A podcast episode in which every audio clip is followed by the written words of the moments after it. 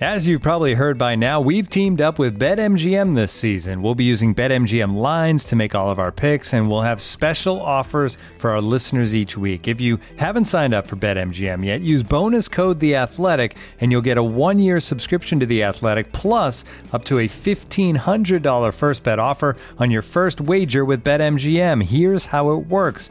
Download the BetMGM app and sign up using bonus code The Athletic. Make your first deposit of at least $10. Place your first bet on any game and claim your voucher for a one year subscription to The Athletic. See BetMGM.com for terms. U.S. promotional offers not available in D.C., Mississippi, New York, Nevada, Ontario, or Puerto Rico. Gambling problem? Call 1 800 Gambler. Available in the U.S. Call 877 8 HOPE NY or text HOPE NY 467 369 in New York. Call 1 800 NEXT STEP in Arizona. 1 800 327 5050 in Massachusetts. 1 800 BETS OFF in Iowa. 1 800 270 7117 for confidential help in Michigan. 1 800 981 0023 in Puerto Rico. First bet offer for new customers only in partnership with Kansas Crossing Casino and Hotel. Don't forget, if you haven't signed up for BetMGM yet, use bonus code The Athletic, and you'll get a one-year subscription to The Athletic, plus up to a fifteen hundred dollar first bet offer on your first wager. Hello and welcome to episode 7 of TIFO Talks, the podcast mini-series in which John Mackenzie speaks to interesting people from the game and beyond the game. Who did you speak to today, John? And were they in or around the game? I would say in the game Yeah. this time because Yeah, I spoke yeah, to. Dan Pelchen, who has developed a football product which he is selling to football clubs. Yes, Dan Pelchen's been on the podcast before, hasn't has, he? he has.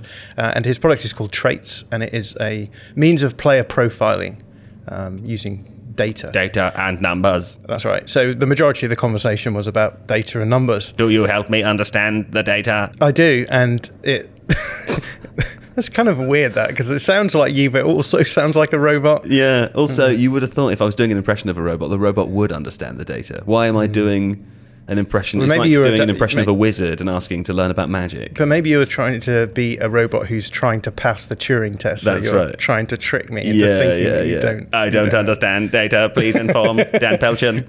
Yeah. Yeah, so he talk, we talked a lot about um, data, the limits of data, Mm. uh, but also the, the, the benefits you can have from from uh, uh, using data in football. So it was a really good chat. How does this conversation move on from the one that we had before? In case listeners so that listening to this have already heard Dan speak on the TIFO podcast. Yeah, I think we talked a lot more about some of the fundamental questions around around data. Obviously, Dan is someone who works in data, and his whole company is based around using data to mm. give professional clubs an upside.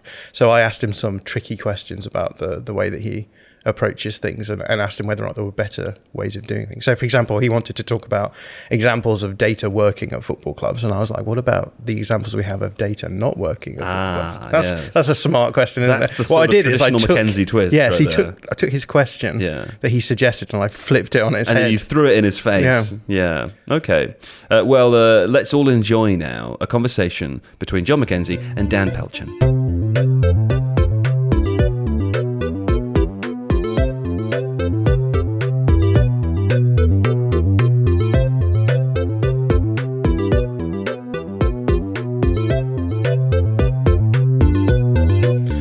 Hello and welcome to TIFO Talks, a podcast on the TIFO Football Podcast Network. I'm John Mackenzie. I'm joined today by Dan Pelchen. Dan, thank you for coming on. Thanks for having me, John. So Dan is a performance data scientist with a PhD in human resource analytics. He has previously worked in recruitment roles at Collingwood FC in Australian rules football and Chelsea FC in the Premier League. So since leaving his role at Chelsea, Dan has founded Traits Insights, which has been developed working alongside a number of professional football clubs and leagues. And Traits is a player and team profiling platform which enables decision makers in sport to harness the value of analytics. The focus of Dan's work is making analytics accessible where complex granular data is translated into football language in line with each organization's unique football philosophy. So lots to get into today.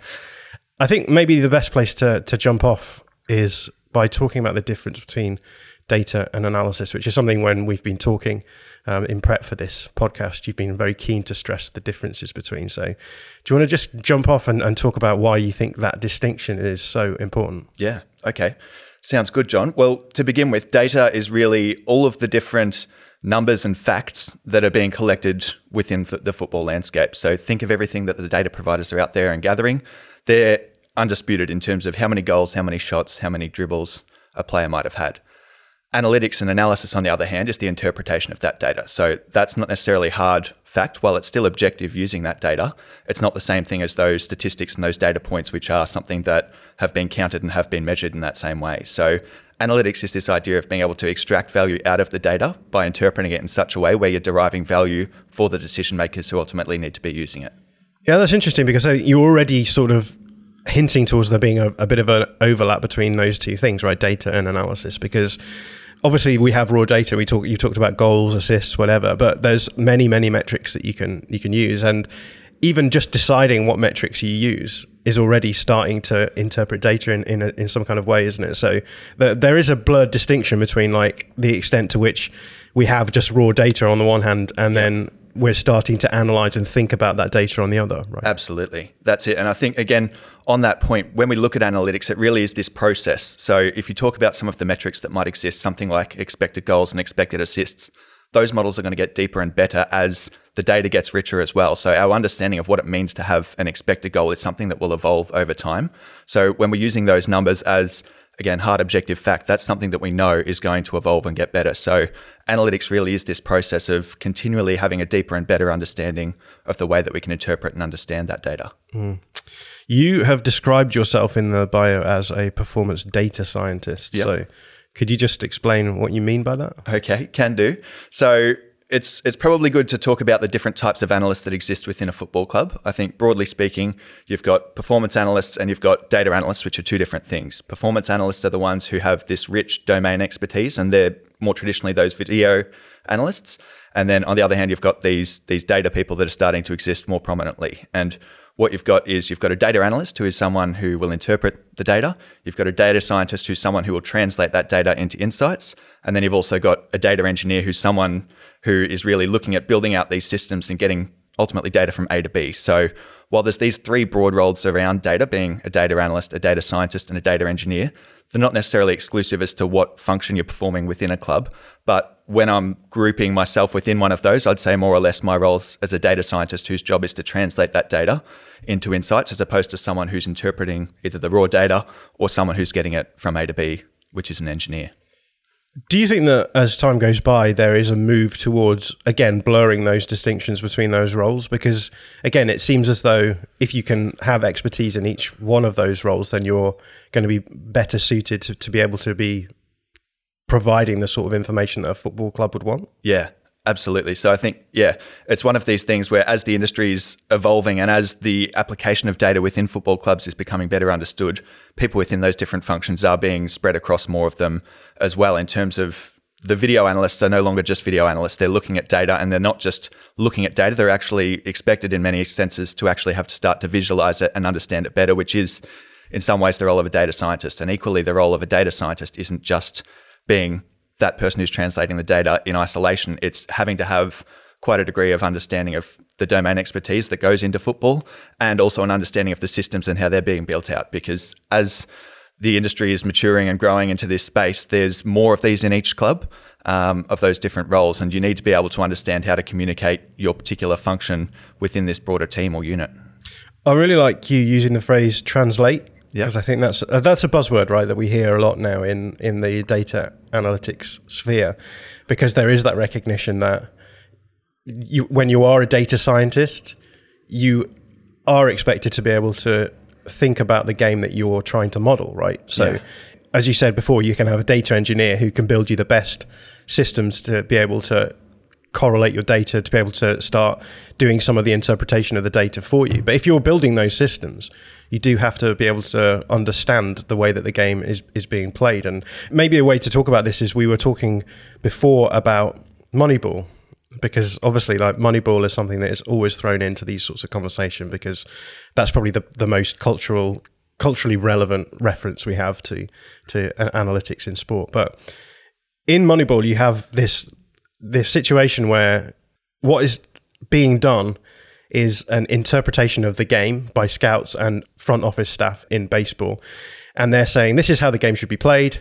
These are the players that we need to fit into that game. And the big reveal moment of, of Moneyball is that Billy Beane comes along and he says, You guys don't actually understand the game. And because you don't understand the game, you don't understand how to recruit. And because you don't understand how to recruit, there's actually market inefficiencies out there which you can exploit very easily as a club. And I, I suppose the big message of Moneyball was like, okay, it's not, in this instance, it's not data engineers who don't understand the game; it's actual scouts who mm. are recruiting for clubs in, in the game.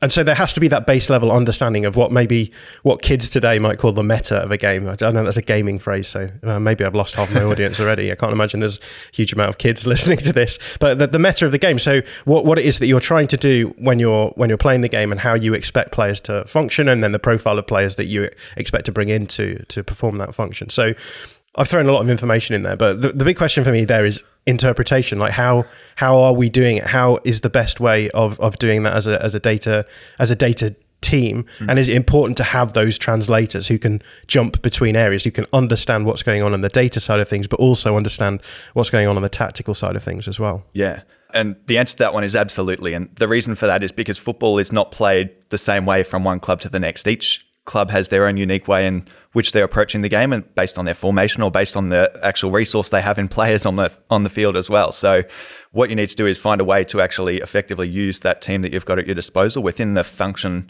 that they're each trying to play and figure out what's going to be the most efficient use for you to basically play the game that you're trying to play, which is very different to the way that the opposition's trying to play or any other team within the league. So interpretation of data is key when you're actually being asked to use that data in a different way from one club to the next. And that's where, when you've got these decision makers who are the ones who are ultimately driving the strategy and the tactics within a team, it's a really important role of the data scientists, the data analysts, and the data engineers to actually listen to them and understand the way that they are trying to play so that the analysis can align with that one accordingly. Because there's not this uniform or one way that we should be measuring football from a strategic point of view when everyone's got this different game style. And it's a really important function of each one of those different analysts to actually listen to the way that it's being implemented within a football club so that you can measure it and align the analysis with those decision makers so that it actually makes sense to them as well, rather than having this overly technical language that doesn't align with the way that they understand and communicate the game. Hmm. You've worked obviously in two very different sports. How controversial do you think it is to suggest that we should constantly be trying to reinterpret the games that we're analyzing. Uh, that you never sort of really arrive at that final understanding. The games are always developing themselves. Is, do you think that's a controversial thing to say in recruitment? In both, I mean, you've worked in Aussie rules and, and also football, soccer, as, yeah. as I guess you you would maybe call it. But do you think that's a controversial point of view? That do you get people who get pissed off essentially by you coming in and saying, "Are we really understanding this game that we've all been in for so long?" To the best of our ability. Yeah, it's a good question. Um, I think as I mentioned earlier, analytics is this process, and it's really important that there is this understanding that the data is continually going to get richer, which really means that we do need to be reflecting on it regularly in terms of how we can actually enhance and improve our models and our understanding of the game as we get access to more information. I don't think at any stage we're ever trying to reinvent the wheel in terms of the way that we're either playing or understanding or interpreting football. What we need to do is, again, align the analysis with the way that decision makers and people within a football club are actually communicating football. So I don't think there's these sort of groundbreaking or severe moments where we're saying, all right, let's wipe the slate clean and let's do this all again. What we're trying to do more or less is realign the analysis at any given time with what is our most contemporary understanding of the way that we're communicating football. And again, that's going to change very regularly as the data that gets richer and richer in football is happening exponentially at the moment. So I think it's really healthy to consider analytics as a process and as insights as opposed to these answers or this one sort of fixed moment in time that that is the answer. Because you can ask any analyst in any football club and they're going to say I wish I had more time to build this next best version of the model that I've got to then enhance the analysis. But as the data gets richer as the coaches and the decision makers understanding of the data and their tactics are changing as well it's this continually shifting cycle in this moving piece. So it's a really interesting space as it continually evolves, and it's it's an exciting one in football, which I think particularly over the last few years has really got to this point where there's widespread acceptance of the value that data can offer and analytics can offer. But that really throws the challenge back to the analysts and the people who are now in this position to actually listen to the way that it can actually have an impact within the club and align it with the way that decision makers ultimately need to be using it. It's interesting hearing you talk about processes there because I think there maybe is a tendency in data analytics, maybe just football in general, to assume that the progress of the sport is a linear one. Mm. Um, but it, it, must be the case that certain decisions are made which can actually make you move a step backwards or for example you can you make a decision based on the way that the game is developed and then the game takes a different turn so i'm thinking particularly at the moment of luciano spalletti the, the napoli coach i made a, a couple of quotes this week i think after the champions league fixtures where he talks about how football football now is different to how it was. It used to be the case that you could have these he called them schemi schemi i don't know how you pronounce it in Yeah. italian but scheme with an i at the end Yeah. uh, right? So schemes. And he said that you know you can't really do that anymore. No, football is much less pattern based so you can't just have these sort of set routes that you run. A lot more of it is about principles of play when you're on the field that you're trying to create space and then you're trying to exploit space right? And a lot of that comes down to uh, the player's ability to decision make on the field. But making that kind of comment suggests that you know if we've if we've developed an analytic approach which is focused on maybe schemes of play rather than then principles of play. Yeah. That, that there may be situations where we, where we might want to return to the way that we've done things in the past and say, actually, maybe there's a better way of, of doing this. So, what do you have much of ex- experience of that? Do you feel as though it's easy when you're at the coal face to just sort of assume that we just plow ahead? Like, how much chance do you get to be reflexive about the way that the, the decisions that have been made in the past as a as a data analyst? Yeah, um, really good question. I think how much chance? That's that's a that's a tricky one because ultimately it, the answer to that one is never enough. Like in a perfect world, there'd be more time in an off season, or there'd be more breaks throughout the season where you can actually take this step back and reflect on the models that you've got in place and the processes that you've got in place, and you would love to continually refine them as much as you possibly could. And ultimately, the fast paced nature of football is that you do have to go through this very quick cycle of match to match or season to season at, at a pace that isn't probably conducive to what would be the optimal approach of building out these models that are fit for purpose all the time in terms of how things are changing on a weekly or daily basis at some times. But I think in terms of the experience of having gone through that, I, I think what really adds value is rather than having again these set models and these fixed models that are that are more or less an answer. That's what you don't want. What you want is this framework which can be adapted where people have an understanding of the way that we're interpreting data with a front end that is familiar to the decision makers who are using it. But then what you can do is enhance models at the back end with new data that emerges or with refined weightings or adjusted elements that go into the models based on evolving standards of the way that we're actually understanding the game.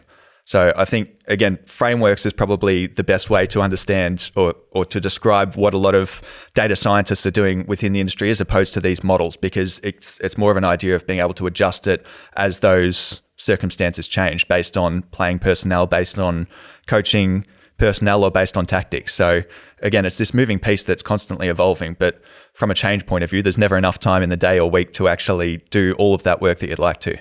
Yeah, weirdly reminds me of the watchword of the uh, of the Protestant Reformation, where they were talking about semper reforma- reformanda, which is always reforming, like always not taking tradition to be the case that it has to be this way because it always has been this way. Always returning to the sources and trying to think about whether or not you have uh, you have uh, better ways of doing things. And look, I think that happens for everyone in life. You're saying there you would love the opportunity to sit down and be like, let's reassess where we're at. I find the same in my job, right? When you're covering stuff all the time, it's easy to just sort of get into that mindset where you're just pushing forward. And sometimes it's just good to have those days where you sit back and you think, actually, are there other for example, for me, are there other teams who are doing things interesting tactically that I can have a watch of in a in a research based way only? That isn't going to be is going to result in content. It's good to sit back and think. Actually, are there are there ways for me to improve the way that I watch the game uh, as well? So that's Yeah. that's interesting. That's it. And I think the, the key element to that in making sure that you're actually going to add the value in the timeframes that you have got is just the communication piece. Because ultimately in football, the decision makers who are, are using all of this information at the coalface are your coaches, your scouts, and your football people who ultimately need it communicated to them in a way that they can interpret and understand really quickly when they don't have the time to understand deeply all of these nuanced metrics and data behind it. So if you can find a way to communicate it consistently while at the back end the the models and the data that's being fed into it evolving and adjusting, that really streamlines that process to making sure that you're making the most of the finite time that you do have to work with when actually getting them to understand that message that you're trying to convey. Looking for an assist with your credit card but can't get a hold of anyone?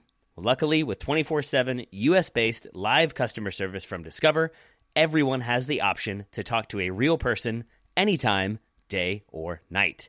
Yep, you heard it right. You can talk to a real human in customer service anytime. Sounds like a real game changer, if you ask me. Make the right call and get the service you deserve with Discover. Limitations apply. See terms at discover.com slash credit card. This episode is brought to you by Michelob Ultra, the official beer sponsor of the NBA. Want to get closer to the game than ever before?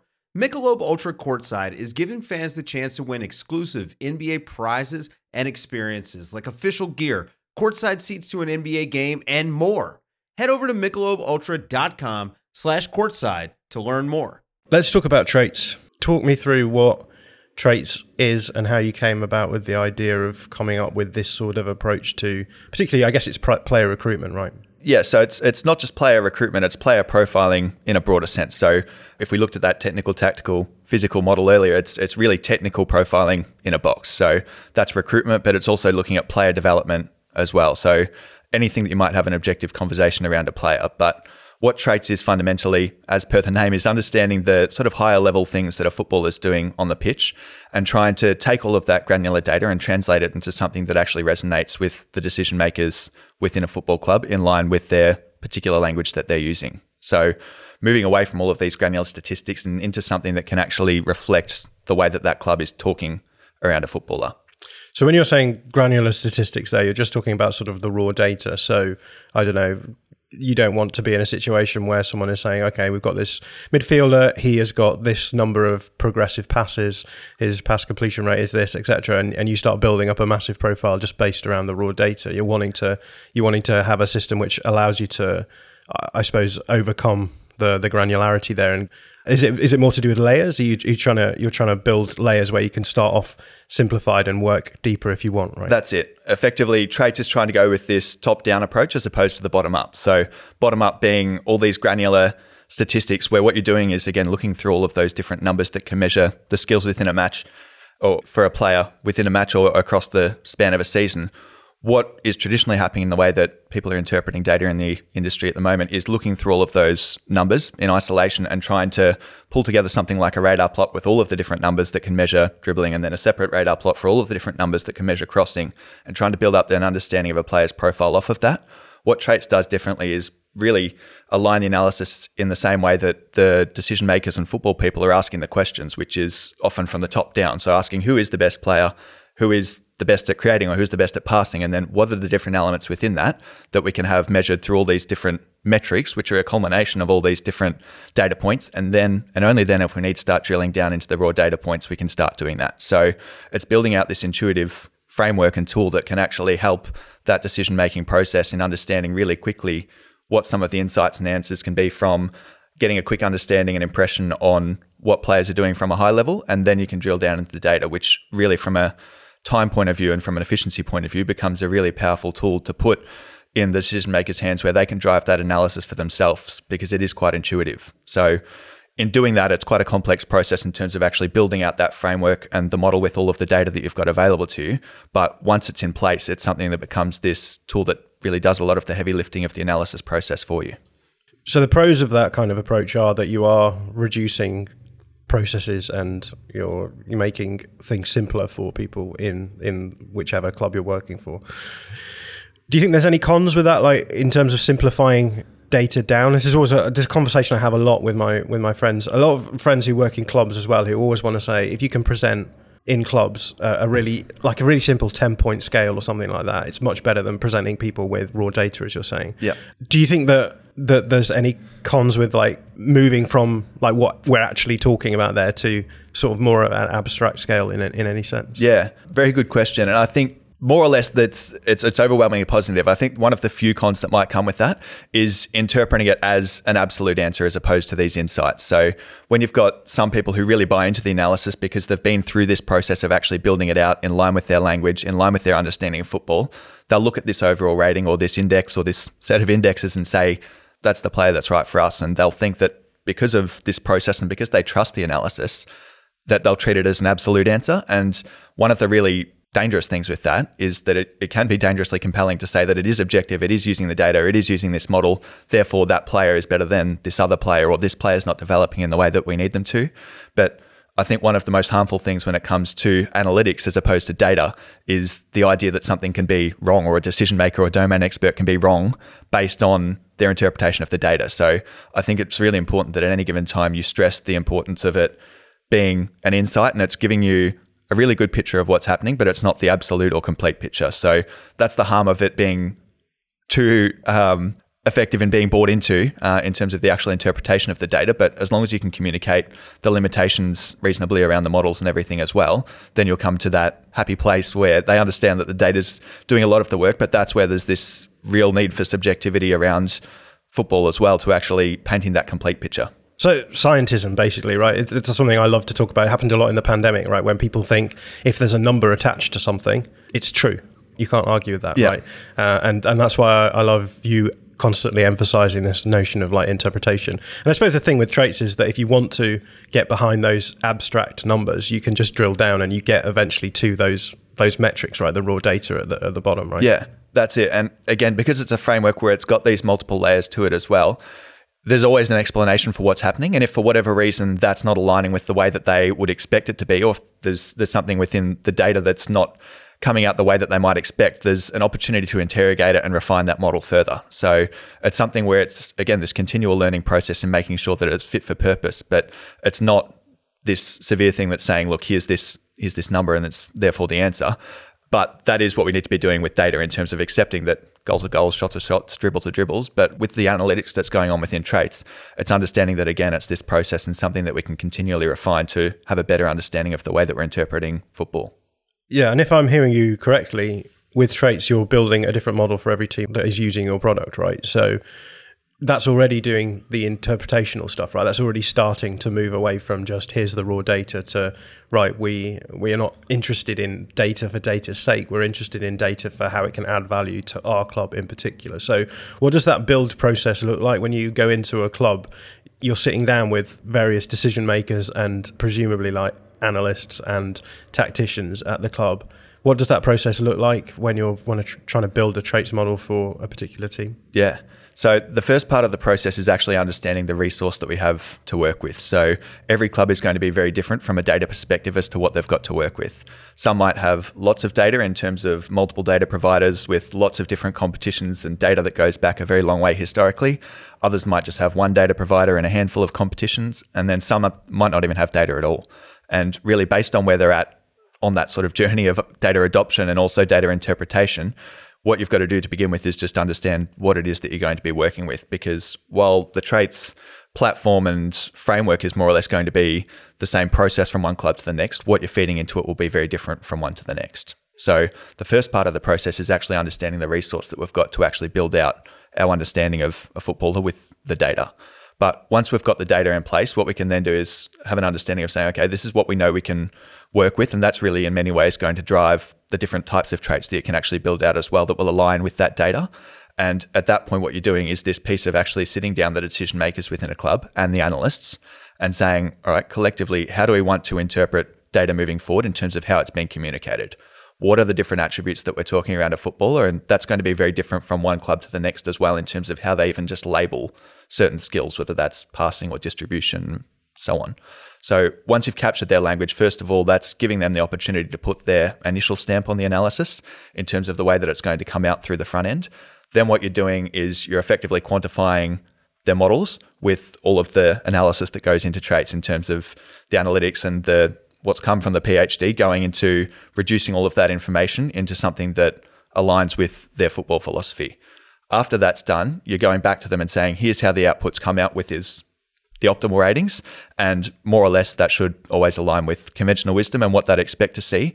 But then you're giving them the opportunity to actually have a look at all of the outputs and go through that process of interrogating the data and saying, yeah, no, that is what we'd expect in terms of these players with these ratings and then the elements within that, then the elements within that. So you're getting to this point where you're giving them the opportunity to put their data into a model, you're giving them the opportunity to construct the framework, and then you're giving them the opportunity to refine the outputs as well. And then that's something that again becomes this revolving process of it continually using the outputs, but then also refining those as they go on once the data gets richer, once their tactical understanding changes, once their understanding of the framework changes. And really, again, it's this this product or this platform where people get an opportunity to translate that data into their language, but in a way that isn't as strict or rigid and just saying here is the number and we're producing it for you in the way that we understand football. It's it's letting them really take that process and drive that for themselves. Yeah, that that's that's really interesting. And um, it, you're talking a lot about here about game philosophies, game models, we might call them as well. how often do you go into a, a club and go through this process and it becomes apparent that the club that you're working with hasn't really thought about what their game philosophy is in that sense is that is that something that you think is just a, a byproduct of the service that you offer that actually forces these teams to start thinking about what it is that they're even trying to do in the first place Yeah, uh, really good question. And I think there's differing levels of how defined the different game philosophies are or game models are from one club to the next. Some are, are really well defined, it's documented, it's, it's put up on the walls all around the club. Others have a really clear understanding of the way that they're playing football in terms of strategically and what the coach's tactics are, but it's not necessarily documented or communicated in the same way. And what's been a really powerful conversation when I go through this, which with the different clubs that I've engaged with so far is actually having those decision makers in a room and saying, what are we asking from our players more or less when we're talking around creativity for a footballer? Do we want them to have more dribbling or more combination play or more crossing for a winger? And actually sitting them in a room when there is an absolute 100% that you've got to work with and sitting back and listening to that conversation is a really constructive one because they get to talk through their different players, they get to talk through their tactics, and it creates this really good organic conversation around what their values and philosophy is. So, again, while they all have a really good understanding of what they want and more or less there's an agreement on the way that the data is going to be pulled together and weighted within these models, sitting back and actually letting them just have that conversation around their football philosophy in a really objective way with data is a pretty powerful thing to sit back and witness. I just want to talk before we move on actually about a talk that was given at the StatsBomb conference that we were both at actually, but I don't think you were in this talk. We we discovered before we came on air, but it was a paper from Ben Torvaney, and the main argument from the paper was that this is the quote: "Quality is an emergent property," which sounds obviously very complicated and highfalutin and philosophical. But essentially, what I understand Ben is saying is, is that usually when we're as analysts, when we're approaching a player, we have a tendency to think of a player in terms of essential properties. So think the FIFA ratings or the, the football manager screen where you, you can say, you know, aggression, 17, speed, 5, what, whatever. And when you approach analytics in that way, or player recruitment or profiling, as you've called it, there can be a tendency then to think, well, if we're looking for a player who is I, I, don't know who fits our game model. So someone who's fast, uh, is good in in one v one situations or a, a dribbly winger, whatever. We want to look for these certain attributes, right? Yeah. What I think Ben is saying is actually there's no point ever conceiving of that mythical player in complete abstraction from anything else, right? Yep. You can't sit, sit down and say this player in all times and all places is going to be this at this attribute yep. because context context matters, right? 100%. And I feel as though that's what you're doing with traits, right? You're you're starting to say we shouldn't be looking simply in terms of these essential attributes that are abstracted from anything else. We need to think about game models. We need to think about what it is about a player that makes them fit at this team and not that team. I mean, Manchester United is just a classic example of that, right? Bring in very good players, yep but those players never seem to work, and people can't get their heads around that. They say, "Well, you know, we know that we know that Paul Pogba is one of the greatest footballers to ever kick of football. What is going on at Manchester United?" And I think the big explanation for that is is what Ben's saying. That quality is an emergent property. You need to have all of the conditions in the right situation in order for these things to work. So. How compelling do you find that sort of approach to thinking about player profiling? Yeah, very compelling. I'm completely on board with that one in terms of understanding it as this piece that will never be fully defined. It, it's and that's why we need these frameworks to help us understand it better, knowing that it's never going to be this yeah complete or absolute interpretation of the way that it's going to actually come out through these outputs or through these ratings. So I couldn't agree with that stance more in terms of making sure that you've got players that are fit for the conditions that they're being put in, but even also understanding that the conditions that they're going to be put in isn't something that's necessarily fixed um, and that that will change based on the other players that are around them, based on the emerging circumstances of what other opposition teams are doing and what the environment that they're playing in is. So, yeah, I, I, completely agree with this that it's something that we need to be looking at through the lens of something that's continually evolving and will never be absolute in terms of an answer. Hmm. When we were talking about topics to discuss in this podcast, you suggested maybe having a few examples of analytics working. Yep. I thought it'd be fun for us to have some examples of analytics that haven't worked as well. Yep. We've maybe already touched on that with Manchester United, but let's start with examples of analytics working? Or Yep. What do you think are the are the the sort of really good exemplars of of a, of a good analytic approach that has led to a football club benefiting from them? Yeah, okay. All right, let's start with the tactical one. One of the examples that I can provide just through some of the work that I've done in the past from a tactical point of view is looking at the way that we're actually trying to play a particular function within the game or a particular moment within a game. So what the circumstances was, we was we're looking at slow play or build up play and understanding how we're going to get the ball from where it is to where we want it to be and how can we measure that. And there's all these different passes that are happening once you're getting into that particular position of the field and we're going to understand all right, is it getting where we're asking the players to put it? And there's a lot of different circumstances that can more or less affect where the ball's going to go from that um, position. But what we do is we can measure whether it's going where we want it to go, whether we want it to go somewhere sort of neutral, or whether it's going where we don't want it to go, and a few different elements in between. So what we could do is measure these different five numbers that are actually saying, all right, is it, is it going to be a very good outcome, a good outcome, a neutral outcome, a bad outcome, or a very bad outcome based on what they're being asked to do? if you're to measure each of those different five numbers, there's some great data points there. But rather than using just those data points in isolation, which can start to convolute our understanding of what's actually happened there, what we could do is say put a trend line through those five different numbers, and as it's counting, we've got a slope.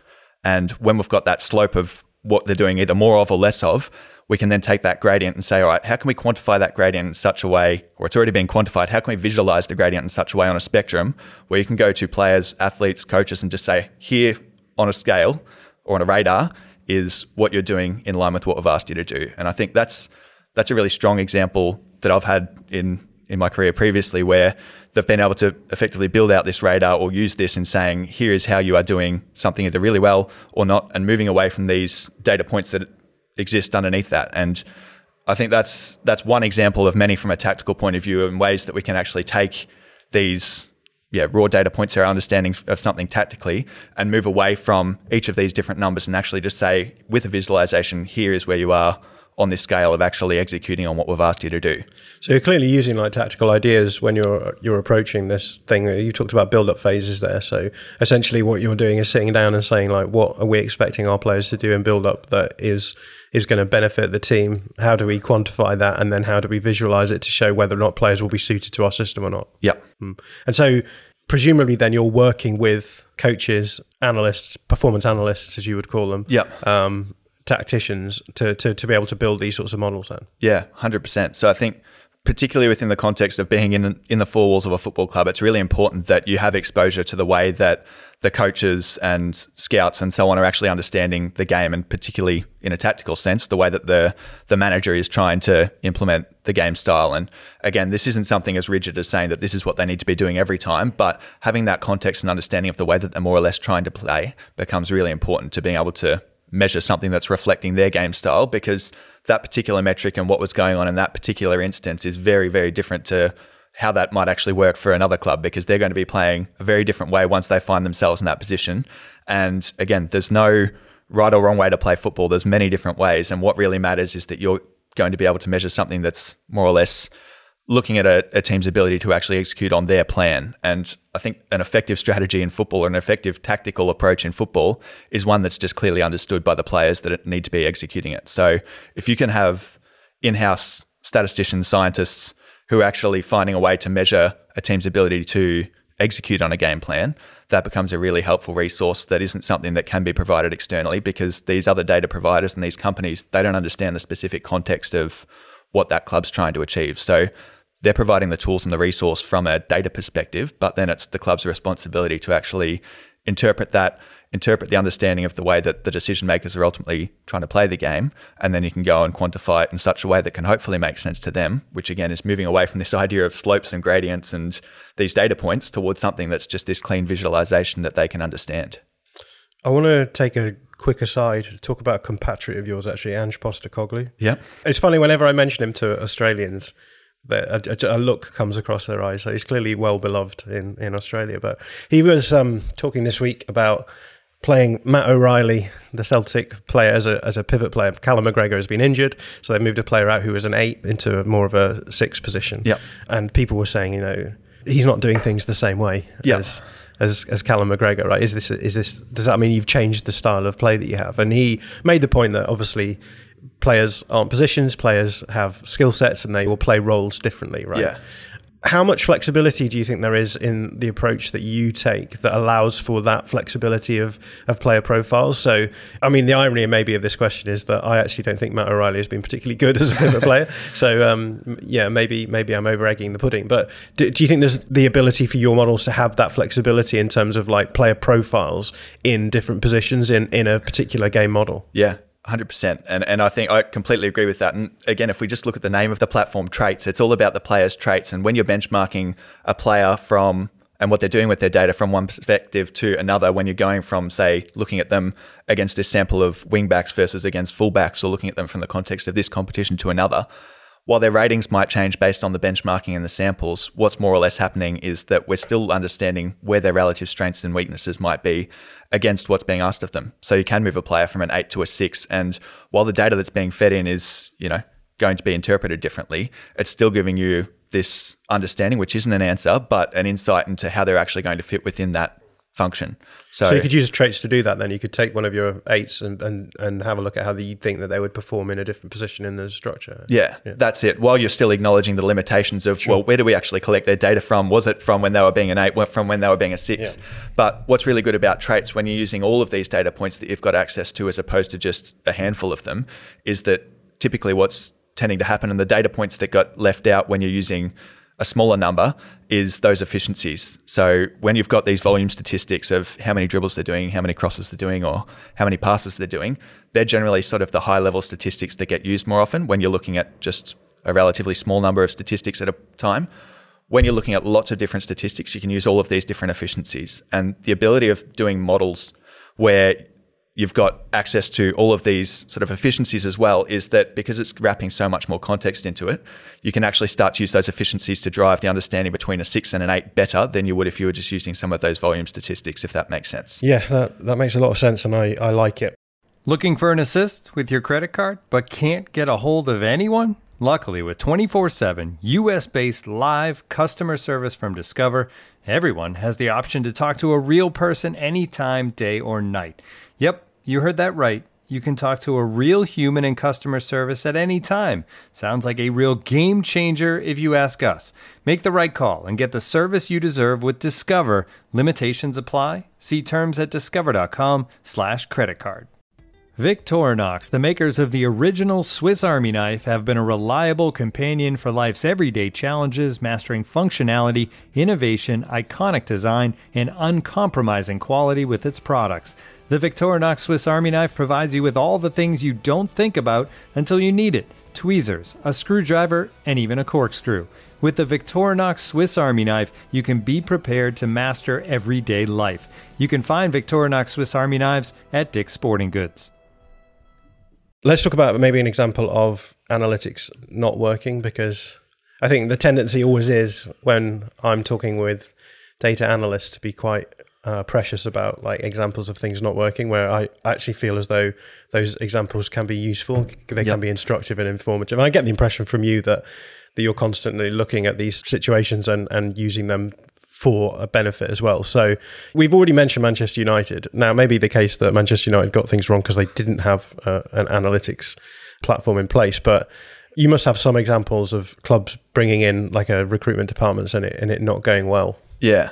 There's a few examples out there. I think like there's examples from a technical point of view, the often heard ones in terms of just making sure that we've got the right context behind it in the first place. Is it relative to possession? Is it relative to the competition that they've come from and so on? But I think in my experience, the examples of analytics going wrong are more or less around the soft side of the skills that get put into it in terms of the communication and interpretation. So we already touched on this one earlier, but the idea of telling a decision maker that they're wrong because the output said this or that is something that can be really harmful. And that is an example of when analytics goes poorly because you'll have the decision maker sort of put up a front and say, I'm not interested in what this is telling me anymore because it doesn't align with the way that I actually understand the game or it's being used against me. So I think that's one really harmful way in which analytics can be used inappropriately. I think the other way in which it is often and, and at times used inappropriately is just when it's too technical. So something that could be the best model ever and the analysis itself is fantastic, but it ultimately doesn't align with the way that people can actually understand its application. So there's lots of examples of really highly technical analytics out there that are telling some great things with stories through the numbers, but unless the decision maker who needs to be enabling um, that information and applying it can understand it, it's um, it doesn't count for too much at the end of the day. So I think those two things in, in either being too hard with the interpretation and telling people they're wrong, or just not connecting with the way that the decision maker actually needs to be using it are the two most common examples of the analysis falling short of where it needs to be. You're touching already on resistance to analytics, and this is something that I see a lot in Yeah. my day job. Yeah. Because a lot of the time people will say to me, well, you know, this shows us the limits of data and, and the limits of an- analysis. And Yeah. most of the time, I think what that usually means is I want to say something the ba- the data doesn't back it up, and so therefore I'm going to say, well, I'm going to make some kind of meta interpretational point about how actually this is the limits of of data, rather than actually coming to terms with what is being said. But that's a different story entirely. But do you think that a lot of this resistance to analytics then does come down to this distinction that you've been talking about, where we're talking about like raw data versus interpreted data through analysis and that most people again to come back to that term that i used before scientism a lot of people are using that as an approach to, to think that if someone throws a number at you Yeah. it's just you can't query or quibble that number at all there and, and so people start becoming resistant because they it, it, it almost is interpreted as a, an aggression you're sort of someone saying well here's the number so you're wrong Yeah, that's it. So, no, I think there is these two different schools of thought that are going on in football in terms, like loosely speaking, and just the art of football and the domain expertise, and then the science of the technical side of things. And I think it's really important that we can actually just bridge that gap and connect it, and understand that there is these two different elements that go into it. So, again, those numbers in isolation shouldn't be interpreted as these answers, but what's really important is that we can communicate that to the decision makers because the data you can't argue with the data because that is what it is when it comes to the actual numbers that have been counted and are more or less fact. But we can argue with the interpretation of the data through the analytics. And I think that distinction between data and analytics is something that's not necessarily understood in- completely in the industry because you can ask someone about what their view is of data or what their view is of analytics and people say no don't trust the data don't trust this and that but what they actually mean is that they don't trust the analytics and someone might have been harmful in the past in actually trying to impose analytics on them which might have been wrong or flawed in some way or another, and that can yeah lose the decision maker in the way that they're interpreting all the data moving forward. But if they can understand what's data, what's objective, and what's fact versus what is an interpretation of the data, that's actually a really important distinction to make, so that they can trust what's being delivered to them. Yeah, and I also maybe even want to go even further and say, you know, there is no, there's no such thing as uninterpreted data, right? There's always a decision somewhere hmm. that something should be considered interesting enough to be counted as data. I mean, even if we talk about something like goals and shots, right? You can't really, you can't really argue with like with with what a goal or a shot is. But obviously, the reason why people are are counting these things in the first place is based on some kind of interpretational decision to be like, these are useful things, these are valuable things Yeah. we should therefore aggregate them in some way. And I, that's what I find so interesting about all of this stuff because every decision then because data is everything that is out there, right? So we could we could count anything out Yeah. there. It, but we don't count everything out there. There's certain things that we don't think are that important in, in terms of like, like we're talking about football, right? There's not no one is aggregating like kickoffs, how many teams took kickoffs because it's not interesting, right? Yeah. So I think that every level you're already making interpretational decisions about what data we collect, Yep. what the definition of that data is, and I think that's massively interpretation. I mean, the difference between Wyscout and and StatsBomb or, or, Opta on what an, uh, an interception is. The five different Wildly numbers of passing efficiencies that exist. Yeah. exactly. So so.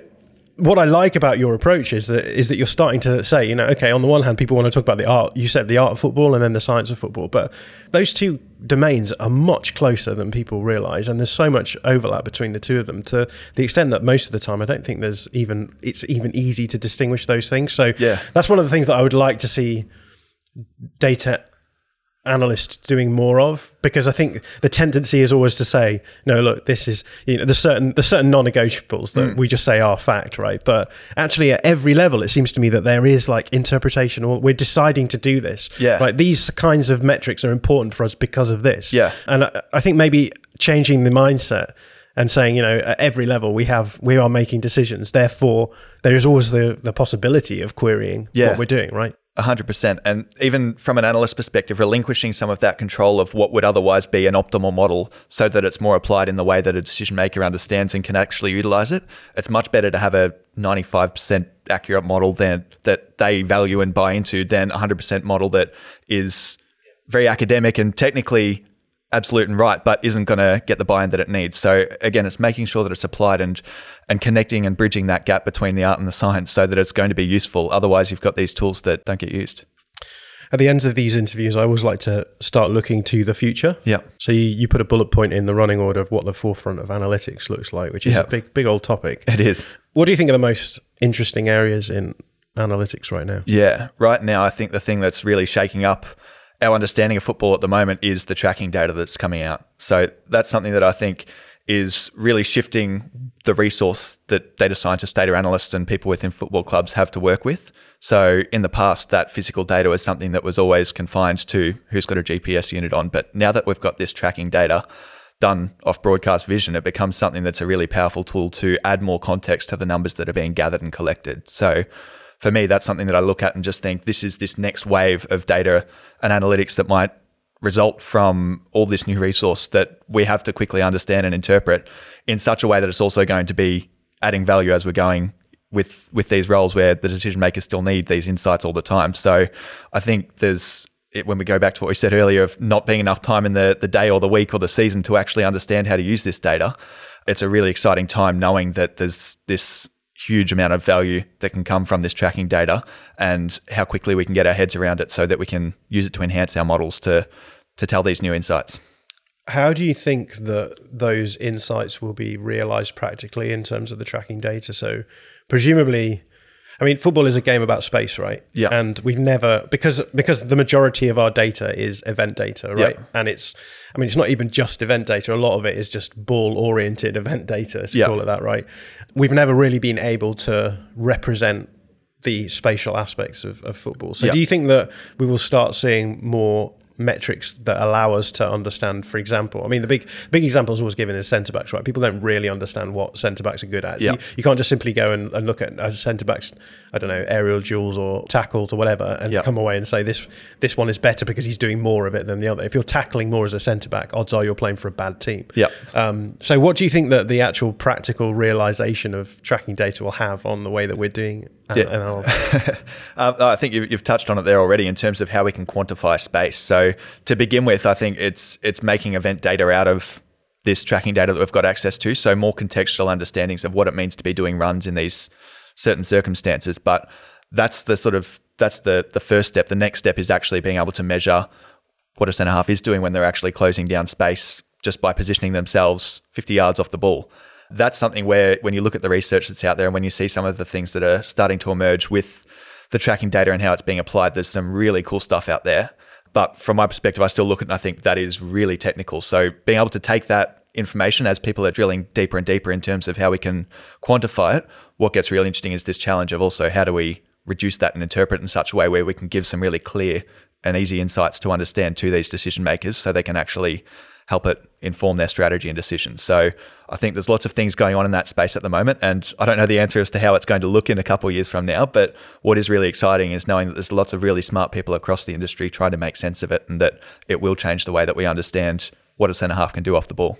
how will tracking data change traits? Is it just a case that, as you were saying in the beginning, like you assess the data that's available and then work from that? Is it simply it's going to be another form of data that will allow you to have, a, I guess, better insight into what's going on? Yeah, I, th- I think the latter there for, for traits specifically. So again, traits is more or less working with the tidy data that is available, and when it has been contextualized into this event data, it's something that can be fed into a traits model that can help you understand what that data means. But in terms of when we're measuring and quantifying space in these new ways, we'll leave that one up to the data engineers and the physicists who are doing all this other brilliant work in terms of quantifying it in the first place. So again, traits is this translation tool of taking the data that is available and uh, making sense of it as opposed to finding that data in the first place. And I think that's something that these tracking data companies are doing really well.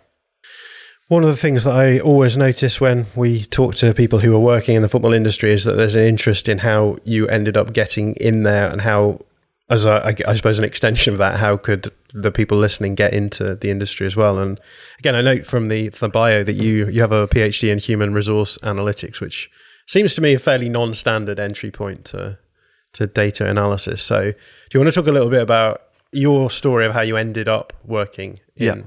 In the football industry in particular, and maybe the pointers that you might give to people who are interested in maybe making that leap? Yeah, okay. Sounds good. So, as you say, it was a fairly unconventional route into the football industry, but from a data analyst point of view. But what I actually did is I started from a scouting background. So, when I was in undergrad, I was doing voluntary scouting with a club where I was going to the equivalent of what would be a PL2 or under 18 matches here and doing subjective scouting. So, Is this Aussie rules? this was Aussie rules. So, I was watching nearly 100 games a season and writing these subjective appraisals on. Um, hundreds of players on an Aus- Aussie rules team, isn't there? yeah, 18, 18 on a field per team at a time. So, a- we've got a lot of players running 40 around. players on the Yeah. Wow. That's it. So there's lots going on in Aussie rules, but effectively what I was doing is I was scouting while I was doing my undergrad degree, which was a commerce degree majoring in economics. So had exposure to using numbers through my degree and had exposure to the scouts and the data that they had access to at the club as well. And uh, what happened at the end of the undergrad degree was the was an opportunity to start working part time